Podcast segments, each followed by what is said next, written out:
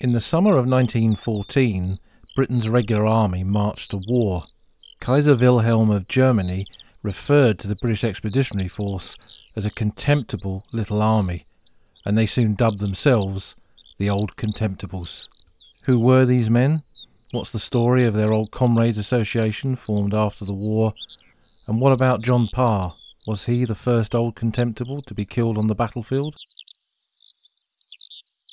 Well, welcome back to uh, another Trench Chat. I'm really pleased this week to be joined by Andrew Thornton, who's a Great War researcher and historian and has worked as a battlefield guide on the Royal British Legion GP 90 events in 2018 and also uh, for Armistice 100.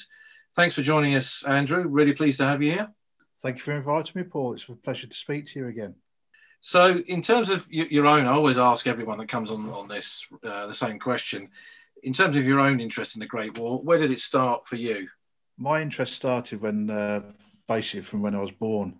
Uh, my, at the time I was born, my dad was in the army. He was stationed with the uh, Household Cavalry Mounted Regiment at Hyde Park Barracks. He was in the Blues and Royals. So um, I was surrounded from day one by things military. And obviously, he came out of the army in 1974, sort of when I was uh, coming up to three years old. But that interest never left me. And obviously, it developed from playing with toy soldiers and Action Man and things like that. And then, uh, as I got into my teenage years, I started uh, reading books about particular subjects. But with regard to the Great War, um, the catalyst for me, uh, I'd, I'd had an in, passing interest in it. But the first time I went on a battlefield tour, uh, a school battlefield tour when I lived in the Northeast in February 1988, was the real kickstarter for me to concentrate my interests on uh, researching aspects of the Great War, particularly the experiences of uh, those who um, served on the uh, Western Front in particular. So, in terms of your your sort of more recent research, you've done a lot of stuff on on the old contemptibles, haven't you? Yeah, I have. Yes, yes. Well, with regard to that, uh, my interest in the old contemptibles came back again from my dad. Um, when I was um, at school, the, the, it was around about 1984 when it was the uh, 70th anniversary of the outbreak of the Great War, and obviously there were a few events and programs on the television regarding the uh, old contemptibles and the original BEF in 1914. And um, he, he, said, you know, we happened to be watching one of those. I think it might have been uh, the program that was shown on BBC Two very ex was it very exceptional soldiers? I can't remember. Very exceptional soldiers, yeah, when they took the last veterans back. That's that's the one. Yes. Well, I can remember watching that vaguely, and I can remember my dad uh, telling saying how um, good the old army, as he called them, were. Um, I mean, when he was in the army, he used to have an old contemptible come and visit the uh, Corporal of Horses mess at, at Knightsbridge, a chap called Bert Turp, who was in uh, the Royal Dragoons, which my dad had been in before they amalgamated uh, to become the Blues and Royals. And uh, Bert used to come and uh, fight, sort, uh, seek out the ex-Royal Dragoons and sort of uh, ask them to buy him a pint and things like that. But he was always very impressed with the old contemptibles and how, obviously, I became interested in that. And from that, I started reading uh, various books like David Ascoli's uh, Mons Star, Tim Carew's books, Anthony Farrar-Hockley's book about First Ypres, um, I can remember in 1988 when Lyn Macdonald's book um, 1914 came out. And what I was particularly struck with that was her use of um, accounts, which I obviously later found out were a mixture of near contemporary and also later interviews, and finding out about um, the experiences of those who served in France and Flanders in 1914 and, and what they'd seen and what they remembered. And in terms of when, when, we talk about old contemptibles, I mean, some people think that applies to every soldier that was in the Great War, but it's a it's a very specific yeah. group, isn't it? Absolutely, yes. Um, to be an old contemptible, you had to have served um, with the British Expeditionary Force between the date of qualification was 5th of August to 20, midnight 22nd, 23rd of November 1914. But to be and to have also qualified for the 1914 Star, but to be regarded as a true old contemptible, you would you had to be eligible to uh, receive the clasp uh, to be worn on the ribbon of the 1914 star, which had those qualification dates on it. And to give you some idea of the, the size of the BEF between August and the, the end of November 1914, there was something like 348,000 1914 stars issued at the end of the war. And I think there's an estimate, although nobody's quite certain, that there were 150,000 or so clasps claimed for uh, in the years subsequent to that when uh, the clasps were awarded um, after they'd uh, decided that uh, they needed some distinction to show those people who'd been in the original BF on the medal. So, uh, if you were a if you were a, a baseballer at Rouen, baking the bread to be sent up to the front line so Private Smith could could eat it at Bois Grenier, you couldn't get into the old Contemptibles Association then if you didn't have the clasp. Actually, Paul, that's not quite true. Oh. Uh, for my that that's uh, the interesting thing from my research because I, I mean, obviously I've been interested in the old contemptibles for a long time, but uh, I've been obviously doing a lot of research in the past few years about the old contemptibles association because there's although people have heard of the chums and the old contemptibles association there's a lot that the little that was available is I've found from doing my research is very inaccurate. With regard to sort of who was a chum, the association were very specific in that you could only join the association if you were in possession of the clasp to your 1914 star. But I'm currently compiling a nominal roll of chums from the association based on um, information recorded and branch nominal rolls in the uh, magazine of the association, which was called the Old Contemptible, and newspaper reports, and uh, looking at individuals and finding out uh, who they were, what branches they were in, and uh, what units they served with in 1914. There were quite a few uh, chums who were members of the association who either didn't qualify for the clasp, but for some reason it was ignored. I've even found uh, chums who had an application for a clasp refused, uh, but they, they still happen to be members of, the, of a particular branch. And uh, found some even more interesting ones of chums who didn't even qualify for a 1914 star in any way, shape, or form.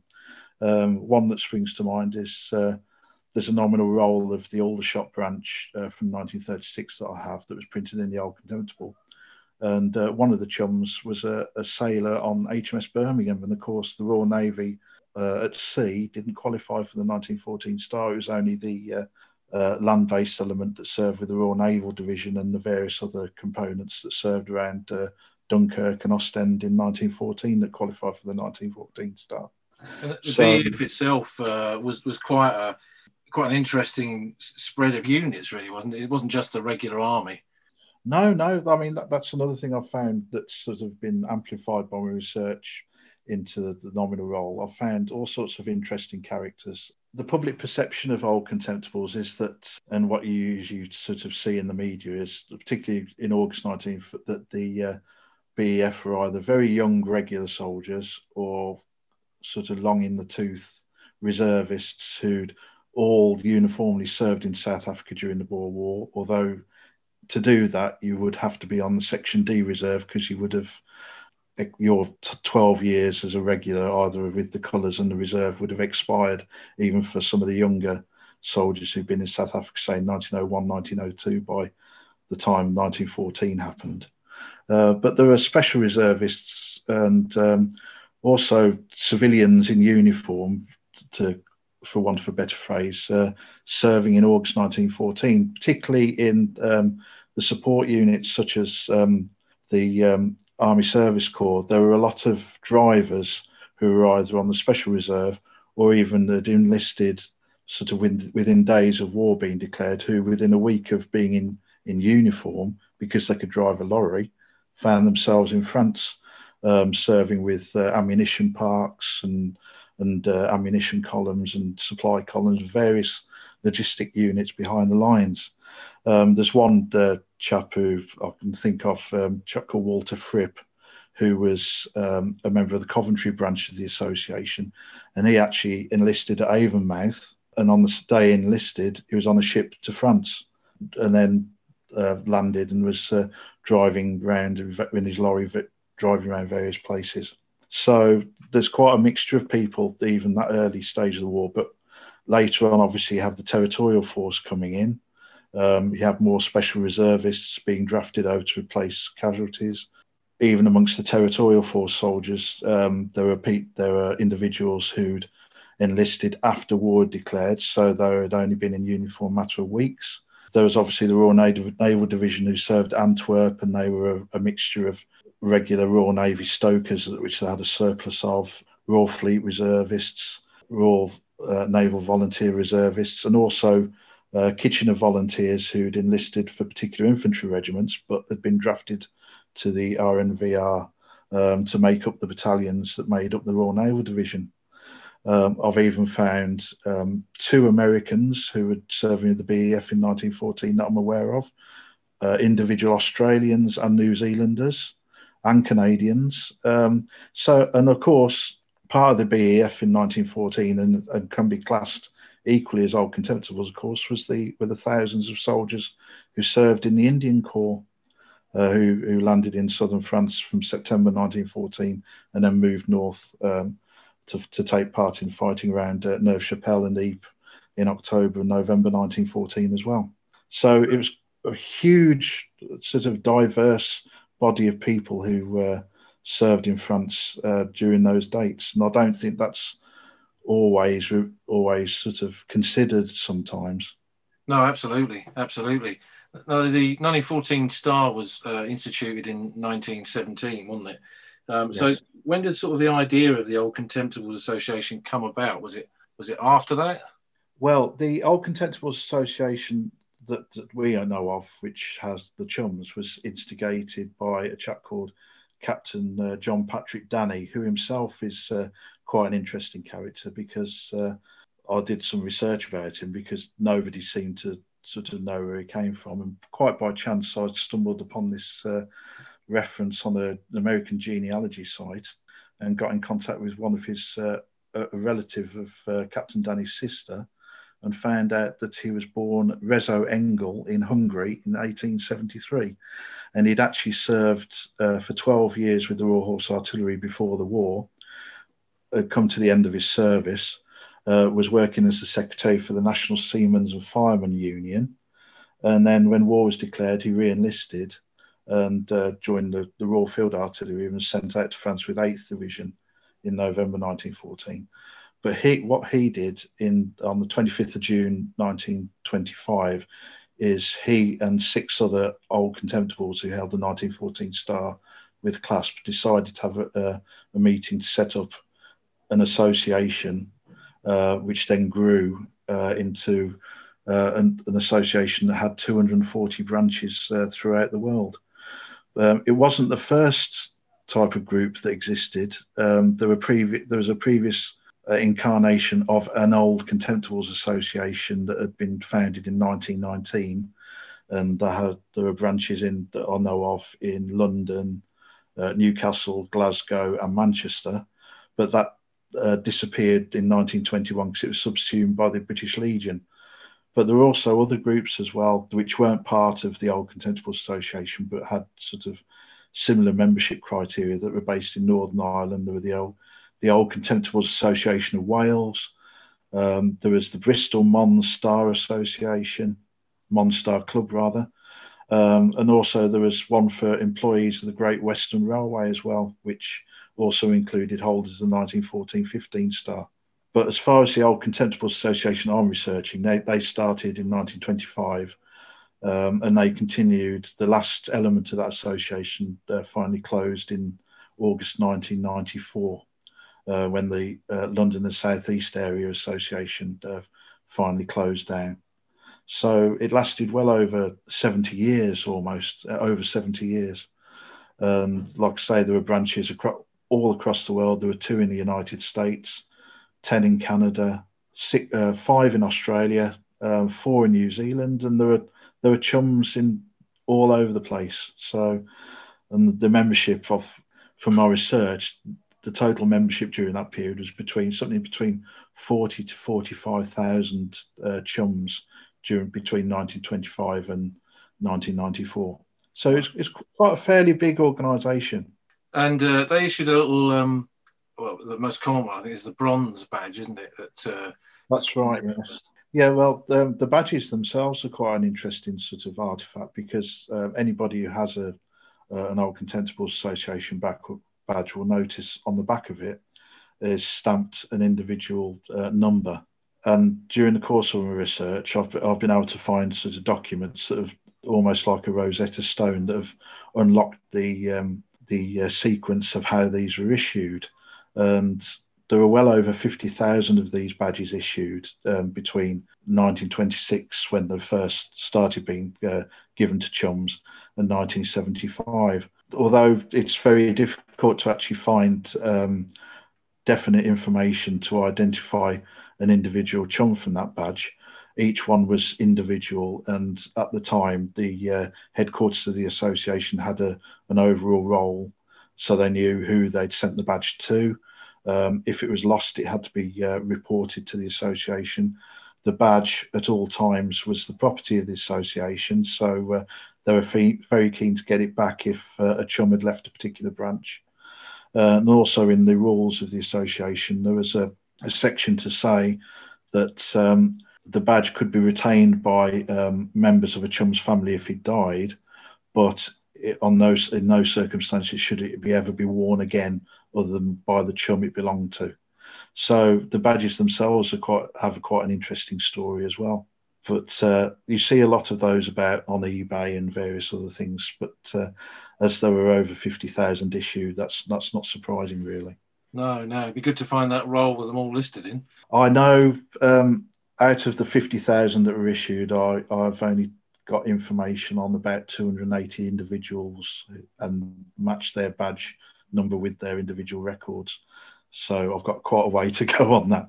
And, and the other thing you often see, I mean, I've seen them in, in cemeteries over the years, is that, that sort of like a grave marker with the same badge of the old contemptibles. That's right. Yeah, the memorial plaques. I mean, again, they're quite an interesting. Uh, there's an interesting story behind those, uh, which I've been researching. The idea of having a marker um, is basically because a lot of the chums were in straitened circumstances, and uh, couldn't afford a headstone. So the associations had an idea that, as well as marking uh, the grave of one of their departed chums, that it would also serve as a headstone for them.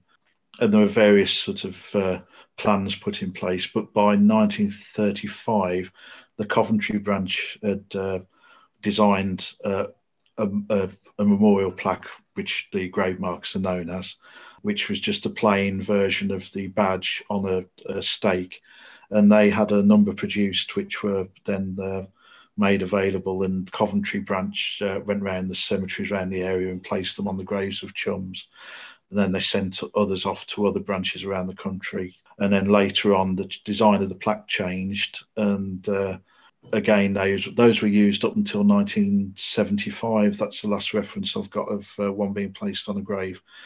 Again, I've found references to individual ones. There's about 130 that I've got details of so far, but unfortunately, some of these uh, uh, plaques have been removed from graves and either been stolen or uh, sold for scrap and sold for scrap. But occasionally, some of them end up on uh, auction sites. I mean, the last earlier this year, there were two that appeared on eBay, for example, and uh, they usually said that uh, described as uh, they were sort of given to the families, and that's not true because they're actually placed on the graves, and the the chums uh, had obviously paid for them to be placed on the graves, and uh, there was usually a ceremony involved when they were uh, officially placed on the graves and things like that. So uh, it's I don't know, it's it's it's something that I'm I'm sort of quite passionate of trying to get the ones that survive in situ being recorded in some way. And I know there's uh, people who argue that that would encourage their um, theft for either the, the value of the metal or as for collectors. But at the same time, if you don't know where they are, you don't know they're stolen and you don't know they exist until they actually end up on auction sites and things like that. It's it's just it, it's another sort of uh, physical reminder of the chums, which I think needs to be sort of um, more well known about and, and what the, the actual memorial plaques actually stand for as well. Yeah, and it'd be a good way of getting, I think, local communities to appreciate the history they've got on their doorstep like that. Absolutely, Paul, because there's there's so many reminders of the chums uh, about. I mean, if you go into uh, churches uh, in any sort of large city or town, you might notice that there's a brass standard laid up there. Um, or even a memorial inside a church to mark that uh, chums um, worshipped at the church or, or you know wanted to set the memorial up there. In Birmingham, for example, we actually have a living memorial to the chums, to the Birmingham branch, uh, and that's the old Contemptibles pub, uh, which is where the Birmingham branch had their headquarters for most of the time during their existence, for they were formed in 1928.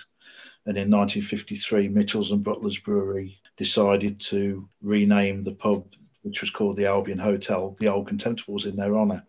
And the name's been retained. And this, if you go into the pub, as I know you have many times, and, and I have many times because I live in Birmingham, there are still some reminders of the Birmingham branch on the walls that you can see. So photographs and little clippings and things like that. And it's it's it's nice that there's something there tangible that you can uh, sort of remember them in in a situation that they thoroughly enjoyed themselves, having a pint of beer and a natter. Yeah, it's a very good place, isn't it, for a great war enthusiast to meet up? Yeah. So, in terms of um, uh, what you've been researching, you, have started to, to publish some of this information, haven't you? I have, yeah. It started off with a Facebook page, which I originally set up in 2013, just putting little snippets that I've been sort of uh, recording and, and stowing away sort of many years previously. And then I sort of shifted the emphasis from trying to retell the events of 1914 to look at uh, the old Contemptibles Association uh, as well. Um, and that's been quite uh, interesting for me because I've been very fortunate that I've had a lot of relatives of chums share information with me that I wouldn't have had, wouldn't have known about otherwise. They've shared photographs. Um, I've been very fortunate that I was contacted by the grandson of one particular chum who's uh, quite well known for anybody who's seen the BBC Great War um, documentary from 1964 a chap called John Willis Palmer, uh, Palmer, who was uh, in the Walthamstow branch. His grandson, uh, Gary, very kindly uh, forwarded me the original branch records of the Walthamstow branch to, to, and I've been allowed to borrow them for a while so to help me with my research. And it's a pleasure to be able to share this information and with other people and also help relatives of chums uh, find out a little bit more if, information about their grandfathers, great grandfathers, and keep the memory of the chums green. And it's it's you know using it's a good way to use social media. Absolutely, absolutely, because it you know there must be like the the records of that the Walthamstow branch. There must be lots of this material sitting in people's attics and drawers and stuff that really could do with coming out and and, and to increase our understanding of the old contemptibles. Absolutely. I mean, there are a few um, branch records held in archives all over the country. And, and last year, when I went on a family holiday to Jersey, I uh, sneakily booked a, couple of hours at Jersey Archive to look at the Jersey branch records, and they're fantastic to look at because uh, they've got scrapbooks and they've got the membership books and everything else. Because there's no sort of central focal point for the association, the, the information sort of uh, like, like say scattered about in various archives in the Imperial War Museum various local archive offices and uh, record offices, and a lot still held by family members as well, and who don't are not necessarily aware of how important these uh, little pieces of paper and things are to researchers. You know, it's it's it's fantastic primary source information, and it's so it's so nice to be privileged that uh, when somebody gets in contact with me on my Facebook page and say, oh, I've got my granddad's badge and uh, you know, here's a couple of photographs of him and the various other bits of paper. And it's a it's a great privilege to to see these things and, and then be able to help them to tell the story of that particular chum. And it's uh, you know it's very gratifying for me to be in a position to be able to do that. Yeah, and, and we'll put uh, some links on the Old Frontline website to your Facebook group so that people can find you because could be that some people listening to this have got some information that could be of interest to you.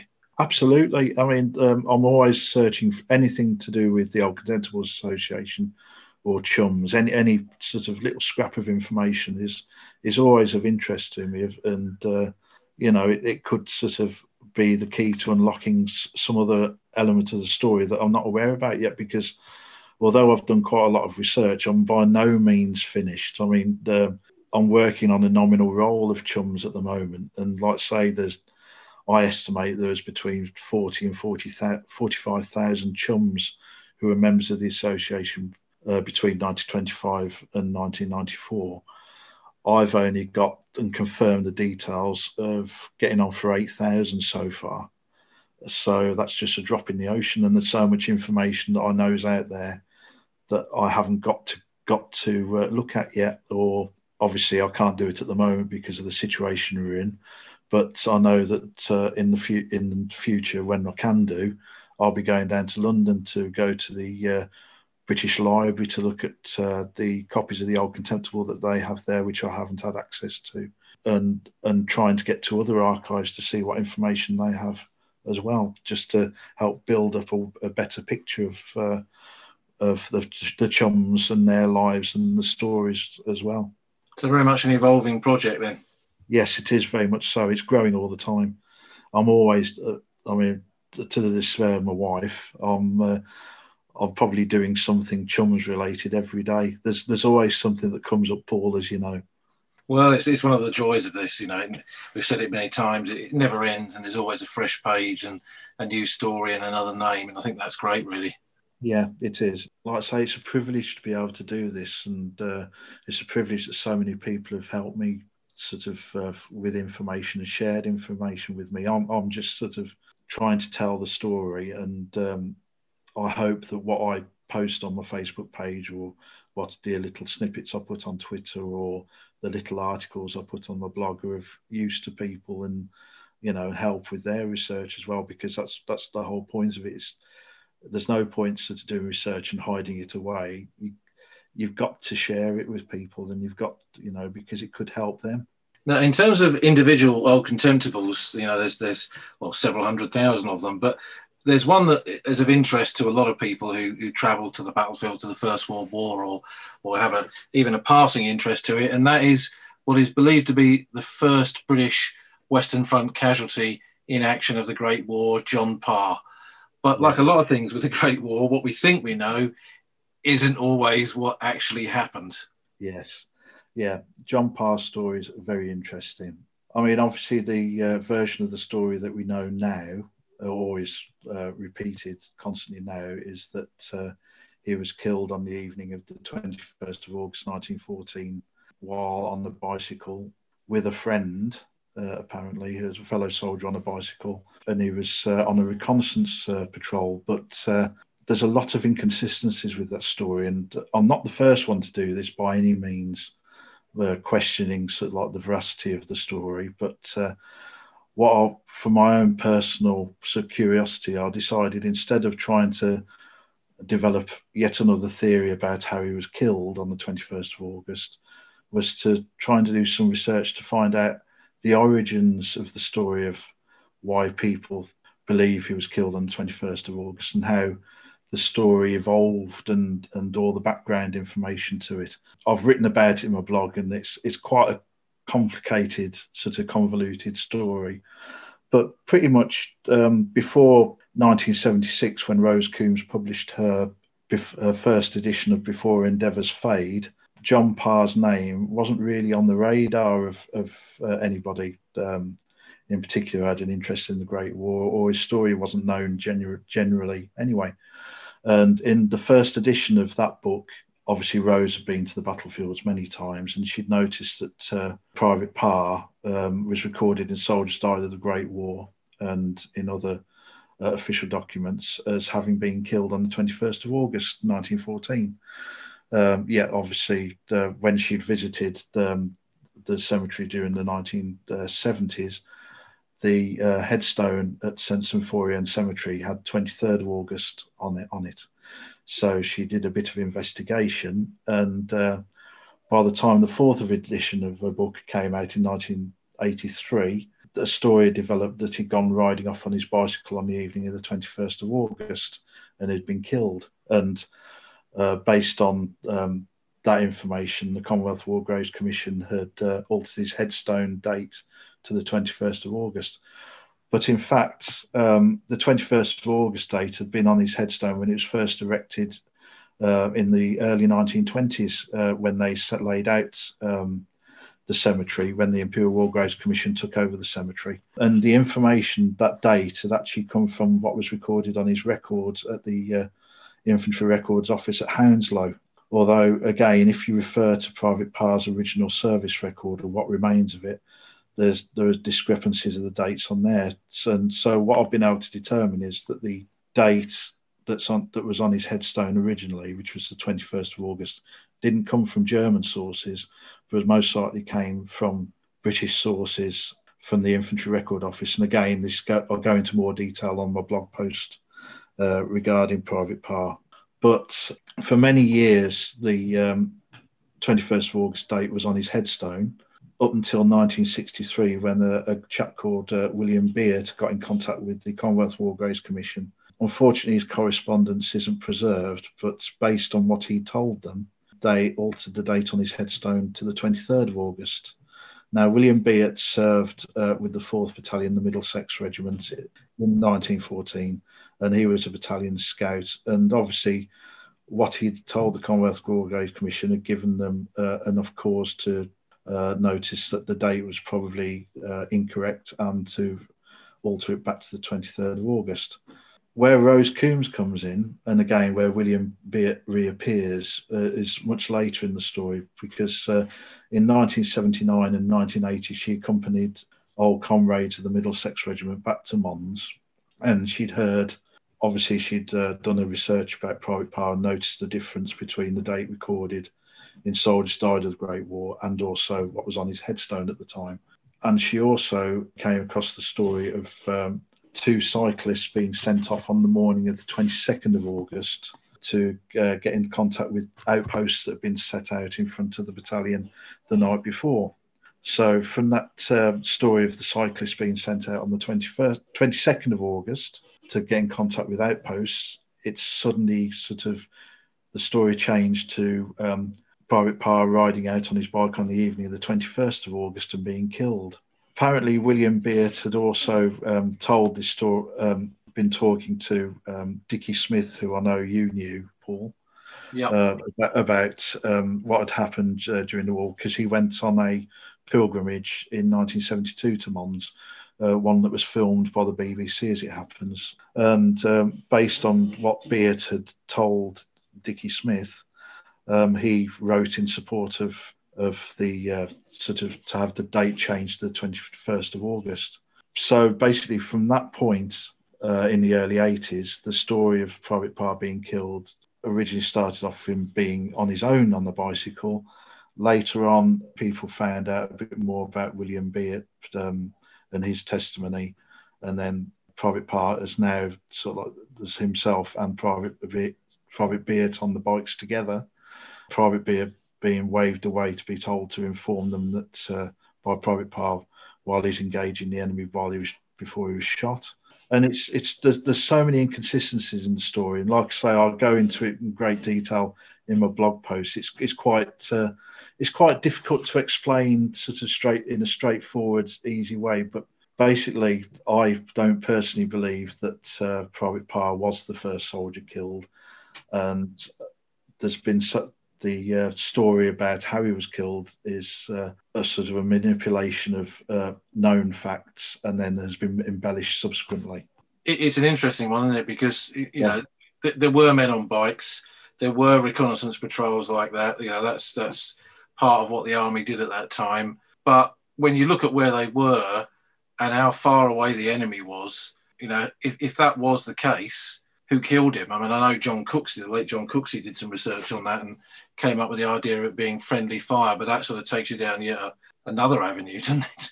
Yeah, well, that, that's the thing. Uh, people have thought that there've been theories added to sort of uh, support the date of death, but Pete, I think you need to go further back and you need to look at the sort of like the source evidence and things like that and like obviously there's friendly fire and and uh, I mean at the time the official commemorations uh, in August 2014 um, I've got the booklet that was uh, for the ceremony that was held at St Symphorien and there's a passage about Private Parr, and it mentions that he was uh, a member of um, a, sp- a specific group of scouts that had been organised by 8th Infantry Brigade. There's absolutely no evidence for that on his service record or, or anything else recorded to support that statement.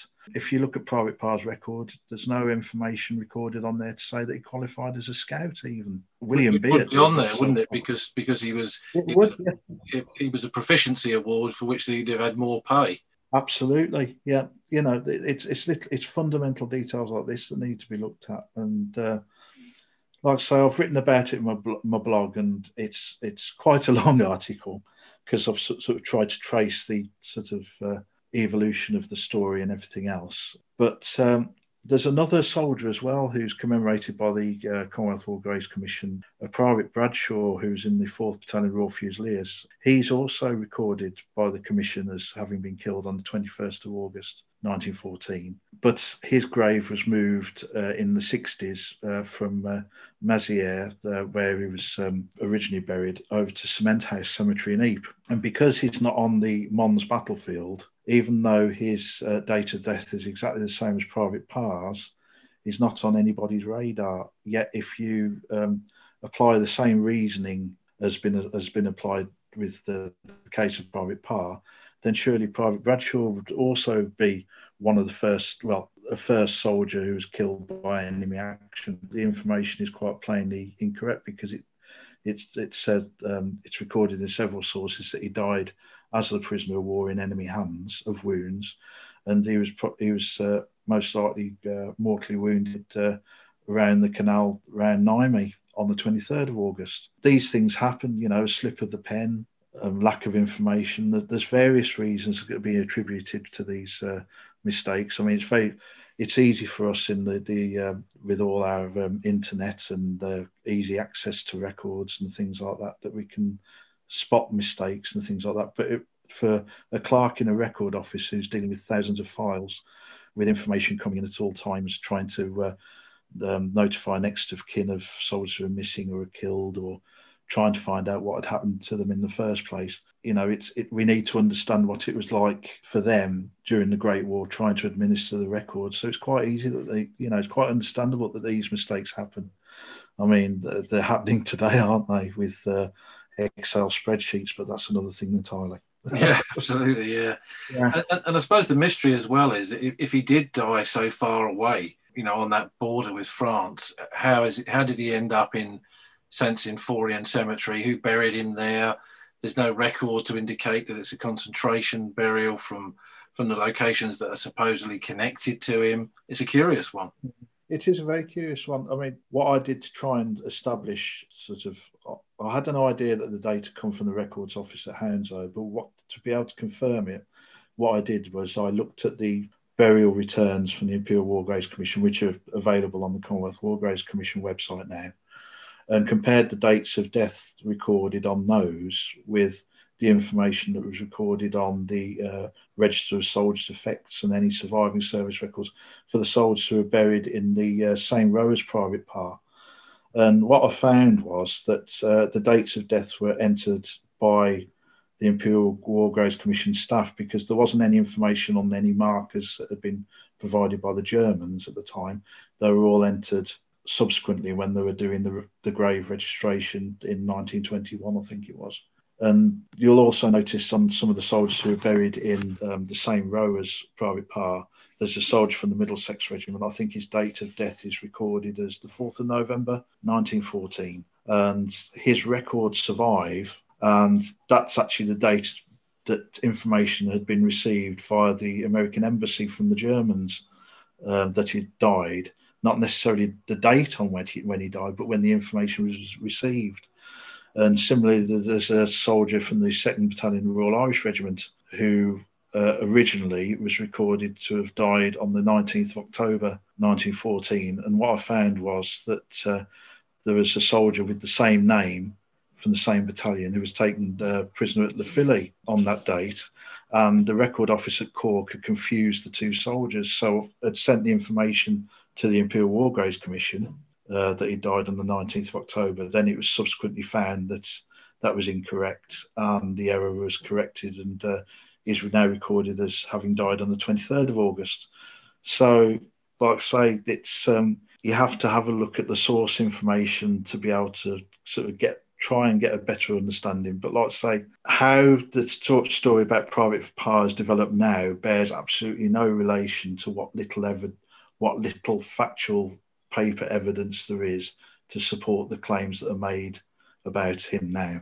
No, and I think it's it's the, it's the temptation of that story, isn't it? Really, knowing that there he is buried opposite Trooper Ellison, killed on the last day of the war, and they're separated by a few feet of ground, and it's the first and the last. Yeah, I think I think the um, sort of like the emotional um, need to have a symbolic first and last fatality, and like you say, mirroring each other within yards. It's just it's almost a similar situation to the memorials at Casteau, where you got like obviously the, the uh, Fourth Dragoon Guards Memorial, and then across the road you got the one to the 116th Battalion of the CEF, again separated by um, a, matter of yards. It's sort of like um, the emotional need to have sort of symbol, symbols on the battlefield is overriding sort of um, perhaps the need to, to look at cold hard facts and to be honest with you to be to try and be fair to the to these soldiers instead of being sort of making them as symbols. Try and try and tell their stories as honestly as you possibly can. Absolutely absolutely. And I, and I think it just shows that you know, as we often say, really, is that the, the last page of the Great War's history, you know, we'll, we'll never see it written, certainly not in our lifetime and probably not in a few lifetimes, because there's so much more for us to know and understand.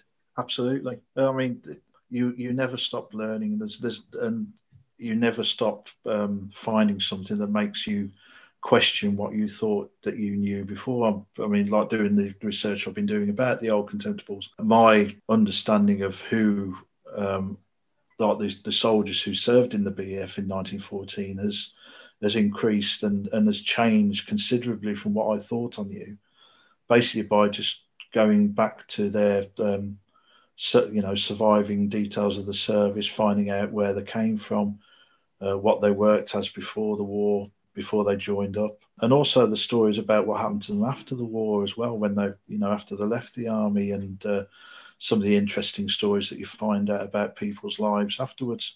It's it's quite easy. Like finding out about soldiers who survived the Great War is very difficult in comparison with trying to find information about those who sadly uh, didn't survive. I mean, we're very fortunate in having all the uh, uh, resources of the Commonwealth War Graves Commission to refer to if we're looking for uh, those who um, who died. But for those who survived, it's um, a far more difficult um, process. And obviously, I'll try not to do it myself as much as I can. But obviously, with regard to the, those who died and those who survived, it's so easy to project our modern way of thinking onto the way that they thought. And it's it's like I say, it's not fair to them to do that. You, you have to try and, and if you can, use their own words and, and try and uh, let them speak for themselves rather than you put their put put their experiences through your voice and your sort of understanding. Absolutely, I, I think it's why it's researching primary sources is such an important thing. Yes, it is. Yes.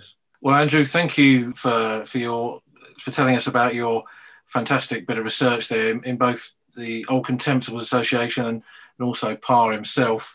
Um, we'll put a link to your Facebook page and also your, your article about the research that you've done into John Parr. Yeah, the um, the, the article um, is probably far more articulate than me doing a blog, doing a uh, podcast.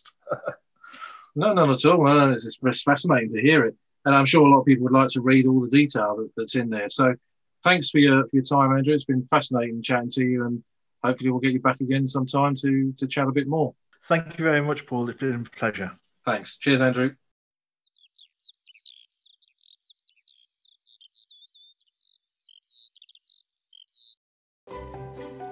You've been listening to an episode of The Old Front Line with me, military historian Paul Reed. You can follow me on Twitter at Sommecourt. You can follow the podcast at Old Frontline Pod. Check out the website at oldfrontline.co.uk where you'll find lots of podcast extras and photographs and links to books that are mentioned in the podcast. And if you feel like supporting us, you can go to our Patreon page, patreon.com slash oldfrontline, or support us on Buy Me a Coffee at buymeacoffee.com slash oldfrontline. Links to all of these are on our website. Thanks for listening, and we'll see you again soon.